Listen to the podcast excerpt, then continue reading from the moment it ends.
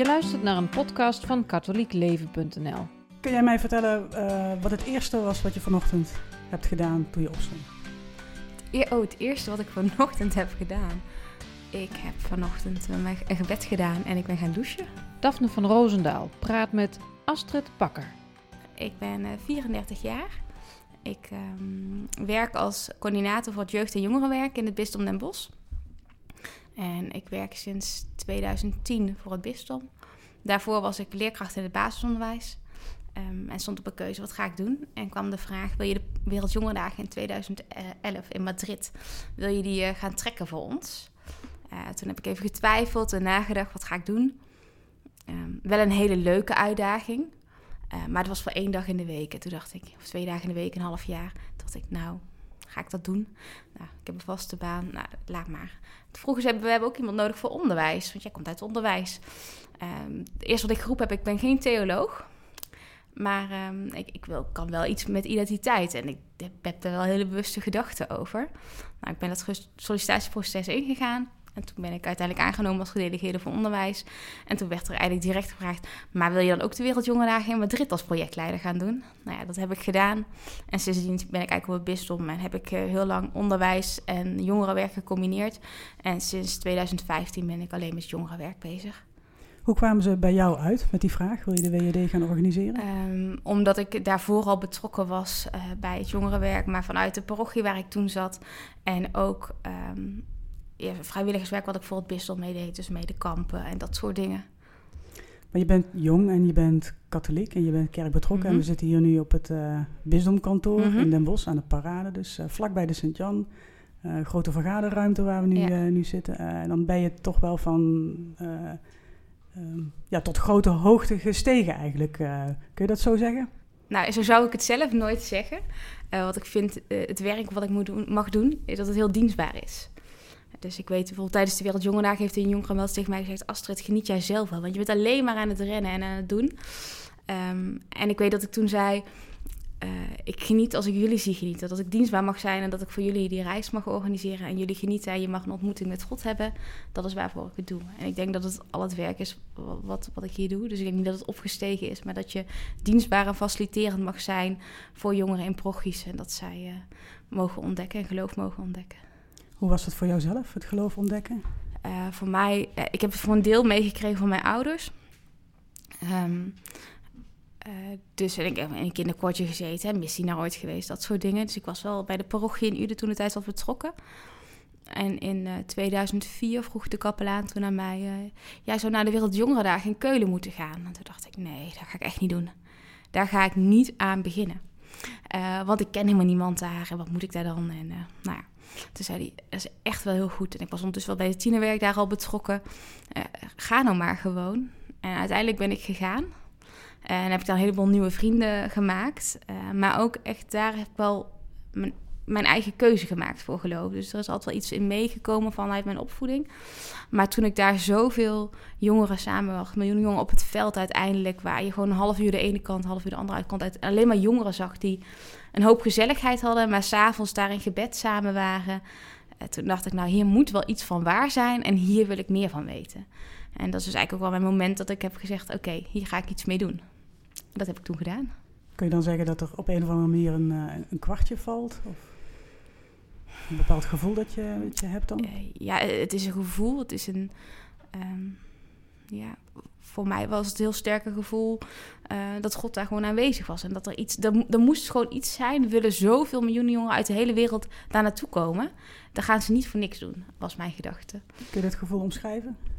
Um, ik vind dat heel moeilijk te omschrijven. Ik weet dat ik, uh, als ik Wereldjongerendagen aan jongeren probeer te vertellen nu waarom ze mee zouden uh, mogen of moeten gaan, uh, dat het ook, dat ik wel zeg, dit is niet in woorden te omschrijven. Het is groter dan dat je in woorden hebt. Um, nou, voor, mij is het echt het soort aha-moment geweest waarvan ik zei: Oké, hier wil ik meer mee. En ik ben me vervolgens ook gaan verdiepen in de progie, meer gaan doen, uh, cursussen van geloof gaan doen. Uh, retretes hebben we gedaan met jongeren. Dus ja, voor mij is het toen echt gaan leven, om zo maar te zeggen. Want je ouders hadden je wel heel wat meegegeven over, mm -hmm. over geloof. Uh, maar daarvoor en daarna de WJD was toch anders. Ja. Kun je een beetje uitleggen wat dan het verschil is? Um, als ik nu zou beredeneren, Ehm, maar dat is waar ik, van vanuit waar ik nu sta. Uh, zou dat, heeft dat te maken met dat je ehm, dat ik daar denk ik een keuze heb gemaakt om die relatie met God en met Jezus aan te gaan. Om daarin te investeren. En daarvoor, daarvoorheen was het denk ik een um, ja, automatisme. Ik, ik, kom uit het katholieke zuiden, waar het geloof erbij hoorde, waar de scholen katholiek zijn. En dat het heel normaal was dat je daar iets van meekreeg. Um, een stukje ook volksgeloof, om zo maar te zeggen.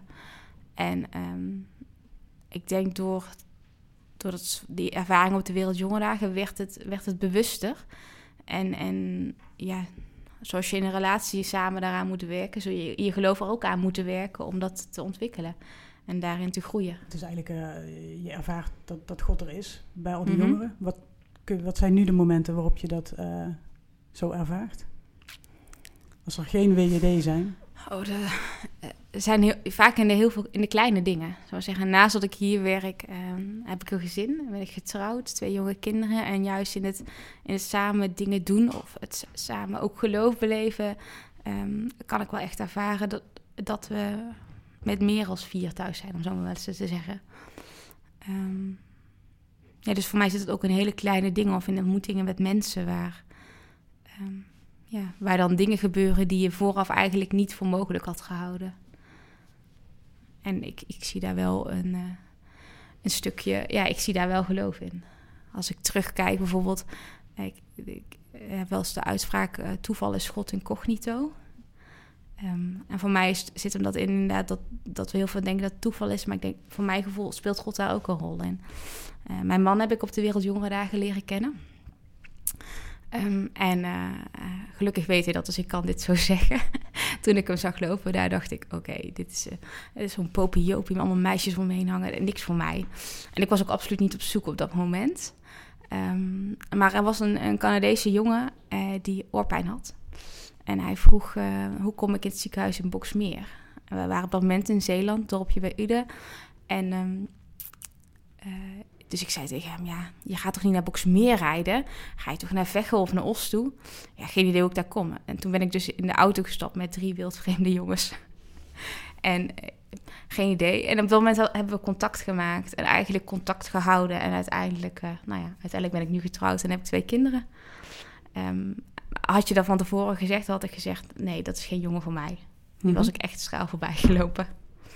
Dus toeval, God incognito. Ja, dat is wel, dat is wel iets wat bij mij heel, uh, door het hele leven eigenlijk heen terugkomt ook wel. En in je eigen leven is het zo dat je dus um, uh, wel met de kerk bent opgevoed mm -hmm. uh, door je ouders, maar bij de Wereldjongerendagen dan dus um, toch denk van ja, tot, mm -hmm. tot een persoonlijke keuze maakt. En nu is eigenlijk je hele werk is erop gericht om nieuwe jongere mensen uh, te helpen om die ervaring ook uh, mee te maken en om die keuze ook te maken. Mm -hmm. kun, kun, je iets over vertellen hoe je dat, uh, hoe je dat doet in je werk? Um, ja, dus ik, ik, schets het wel eens als volgt. Zeggen, ik denk dat wij een tuin mogen creëren met heel veel bloemen erin, met ervaringen, met momenten waarin jongeren die relatie met God kunnen aangaan, met mogelijkheden om te verdiepen, om elkaar te ontmoeten. Um, en uiteindelijk kiezen jongeren zelf de weg in die tuin en kiezen zelf uit welke bloemen ze plukken. En ik heb het voorrecht om die tuin mee aan te planten en te zorgen dat die uh, goed onderhouden blijft, om zo maar te zeggen. Uh, dus ik denk dat, dat in het werk wat ik doe, dat je die mogelijkheden mag creëren, maar dat de keuze voor geloof bij jongeren zelf ligt.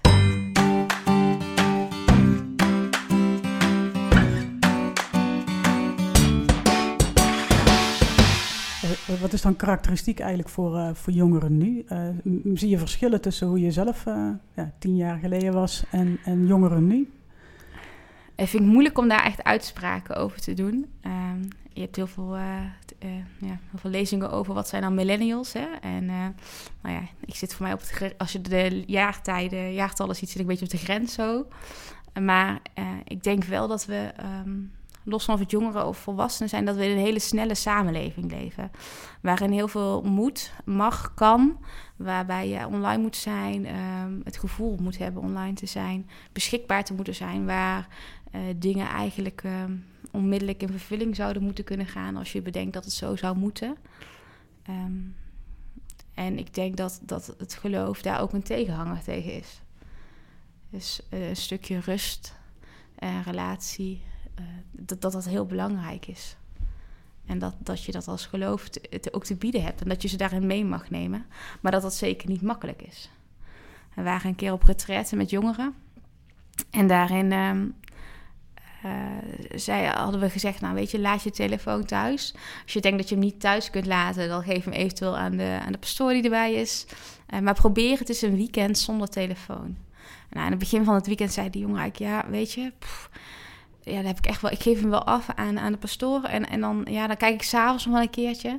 En aan het einde van het weekend zei een van de jongeren tegen mij, dit was echt bevrijdend gewoon dat ik niet online hoef te zijn. En dat ik hier even de rust mag vinden en gewoon mag zijn. Even los van alle dagelijkse beslommeringen en dingen. Dat, dat, dat, dat, jachtige, die gejaagdheid. Merk je dat ook in je, in je eigen leven? Betrap je uh, jezelf daarop? Ja, ja, ja. Ik denk dat, ja, ik heb, ik heb dat zeker ook. Ik zag uh, van de week een filmpje op Facebook. En uh, dus social media. En um, daarin zei... Um, dan ben ik de spreker even kwijt. Die zei op een gegeven moment, als we in een vergaderzaal zitten, dan denken we allemaal dat die telefoons nog op tafel moeten liggen. En eigenlijk laat je daarmee zien dat, dat je gewoon geen interesse hebt in die ander in je, want die telefoon moet daarbij blijven liggen. En toen dacht ik, oeps, dat doe ik zelf ook. En niet eens zozeer bewust, maar we doen het wel. Nou kijk ik hier uh, rechts bij mijn, uh, bij mijn hand en daar ligt mijn telefoon. Dus uh, ja, waarom heb ik hem eigenlijk niet verder weg Ja, nou ja, waarom moet je hem in het zicht hebben? Waarom moet je hem bij je hebben? Ja. Nou, op dat moment... Ik stop hem nu, stop hem nu weg. nou ja, op dat moment ben je ergens anders mee bezig. En ik denk dat het... Um, nou ja, ik betrap me daar zelf ook wel ooit op. Ik bedoel, ik ben uh, ook geen, absoluut geen heilige. Dus ik heb ook ooit ook aan tafel zitten en dat ik denk, een bericht zie en denk, oh wacht, even kijken. En dan heb ik een dochtertje van zeven dat dan tegen mij zegt, mama, is dat voor het werk? En denk ik, oh, oeps, oeps, ik heb dus nu iets gedaan wat ik eigenlijk altijd zeg, aan, telefoon, aan tafel hebben we geen telefoons. En dus, dus zal we zeggen, ja, ik betrap mezelf daar ook op dat je ja, daar gewoon heel makkelijk in meegaat. En ik hoor je ook zeggen dat, uh, dat zei je net, uh, dat, dat geloof, dat dat eigenlijk een soort uh, ja, eh, tegengif is of zo. Als ik, dus misschien ja, klinkt heel zwaar. Ja, dus ik zoek even naar, naar het goede woord. Ja. Maar je zegt, geloof is eigenlijk een soort, laat zien dat het ook anders kan of anders, anders zou moeten misschien. Um, een soort kritisch moment of zo? Van, uh... Nou ja, het, het kan je be bewuster maken. Kijk, weet je, Jezus heeft ons natuurlijk een voorbeeld meegegeven hoe we met God en met elkaar zouden moeten omgaan. En als, als we daarin. Um, nou, soms mag het, is dat voor mij wel een spiegel om voor te houden. Uh, hoe je dus inderdaad met die ander omgaat. Ook in deze samenleving waarin we staan. Uh, dus ik denk zeker dat geloof daarin een stukje bewustwording. Maar uiteindelijk draait het natuurlijk ook om, uh, om je, om je vorming als persoon, om, om geluk wat je, waar, waar je dat vindt. Mm -hmm. Dus nou ja, het, het, is meer als een, als een tegengif tegen deze tijd. Want dan zouden we denk ik het geloof heel erg tekort doen. Ja, ja tegengif is ook een verkeer, verkeerd ja, woord. Ja, een verkeerd woord misschien, maar um, ik weet niet of het juist... Uh... Knippen we eruit.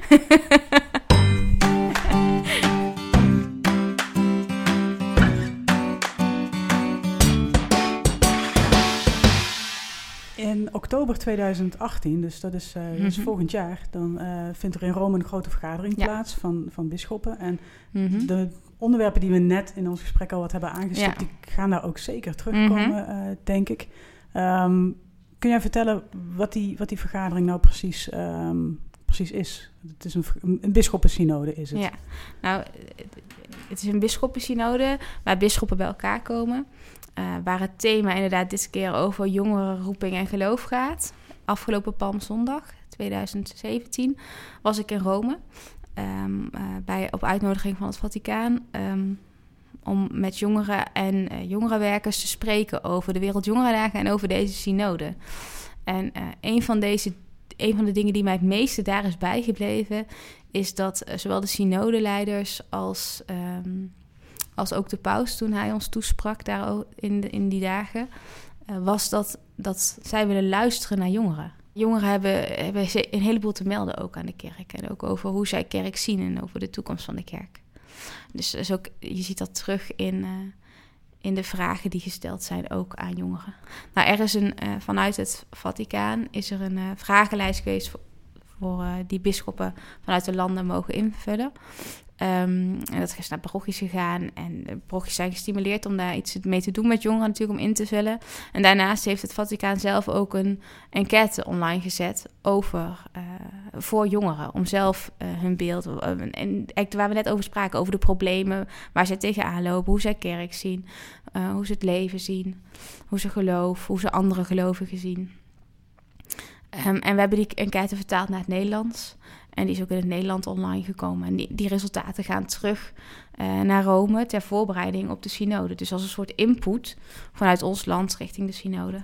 Wat, uh, wat gaven ze aan aan de, aan de bisschop om mee te nemen? Een van de dingen was vooral ook, uh, was ook blijf naar ons luisteren.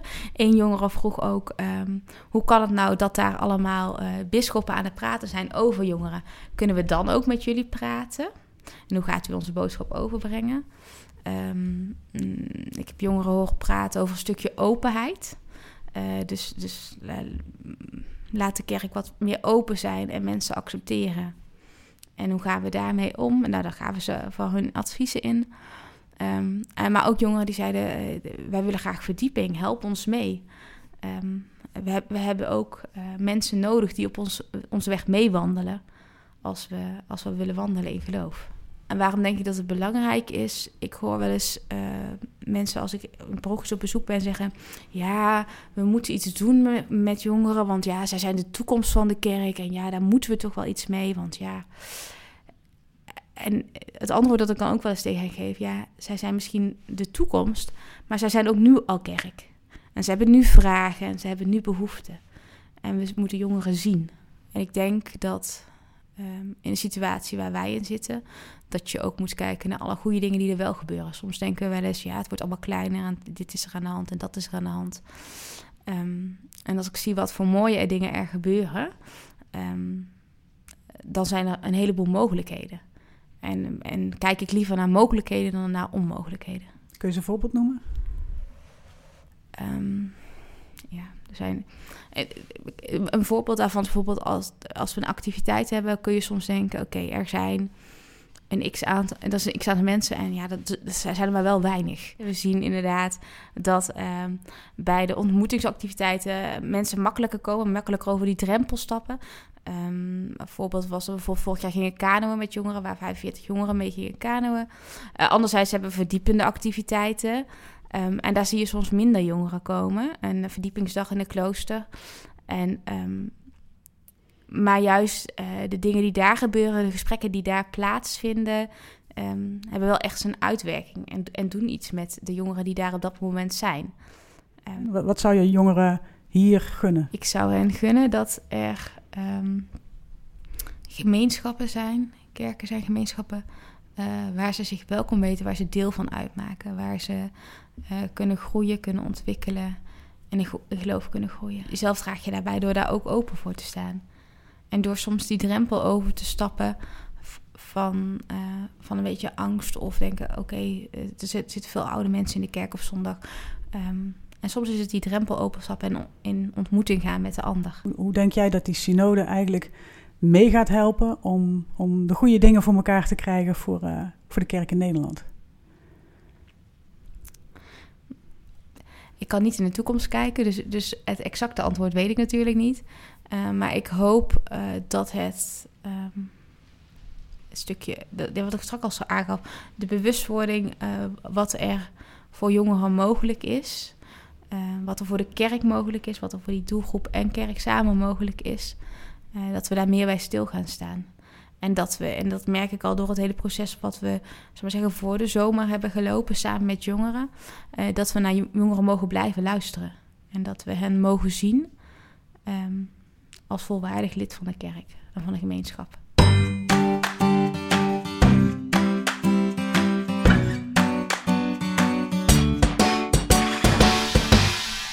Voor jouzelf zijn de Wereldjongerendagen heel erg belangrijk geweest bij het ontdekken van, van geloof, het persoonlijk ontdekken van geloof en een persoonlijke keuze maken. Um, hoe zie je dat bij, um, bij jongeren vandaag, uh, jongeren met wie jij werkt? Uh, wat is nou voor hen um, heel belangrijk als het gaat om dat, uh, zo'n moment of, of die keuze? Ik denk zeker dat als ik kijk naar Wereldjongerendagen, wat je aangaf, wat voor mij belangrijk was, dat ik zeker een aantal jongeren zie die, die niet exact dezelfde ervaring, maar die ook Dagen als, als soort moment, aha-moment hebben ervaren. Ehm, en verder denk ik dat het heel belangrijk is voor jongeren om ehm, geloof te mogen ontdekken op hun eigen manier. Uh, dat, dat er iemand is om met hen mee te lopen. Ehm, en dan uh, heb je peer group nodig, dus andere jongeren die geloven. Maar ook uh, een pastoorwerker, een pastoor, een, wat dan ook, een geestelijk begeleider... die jou mee kan helpen groeien in die weg. Ik denk dat het enorm belangrijk is dat er mensen zijn die jongeren uh, meenemen. Die er zijn en die zeggen: ga mee. En niet die dat maar één keer opgeven, maar die door blijven gaan. En uh, ik ben ervan overtuigd, daar waar er hart voor jongeren is, daar waar er iemand opstaat en zegt: Kom, we gaan, we gaan het doen. We gaan een tienergroep opzetten, we gaan een jongerengroep, gaan naar de WED, wat dan ook. daar gaat iets gebeuren, daar gaat iets leven. En dat is niet altijd makkelijk, maar het kan wel en het kan lukken, echt waar. Dit was een podcast van katholiekleven.nl. Bedankt voor het luisteren.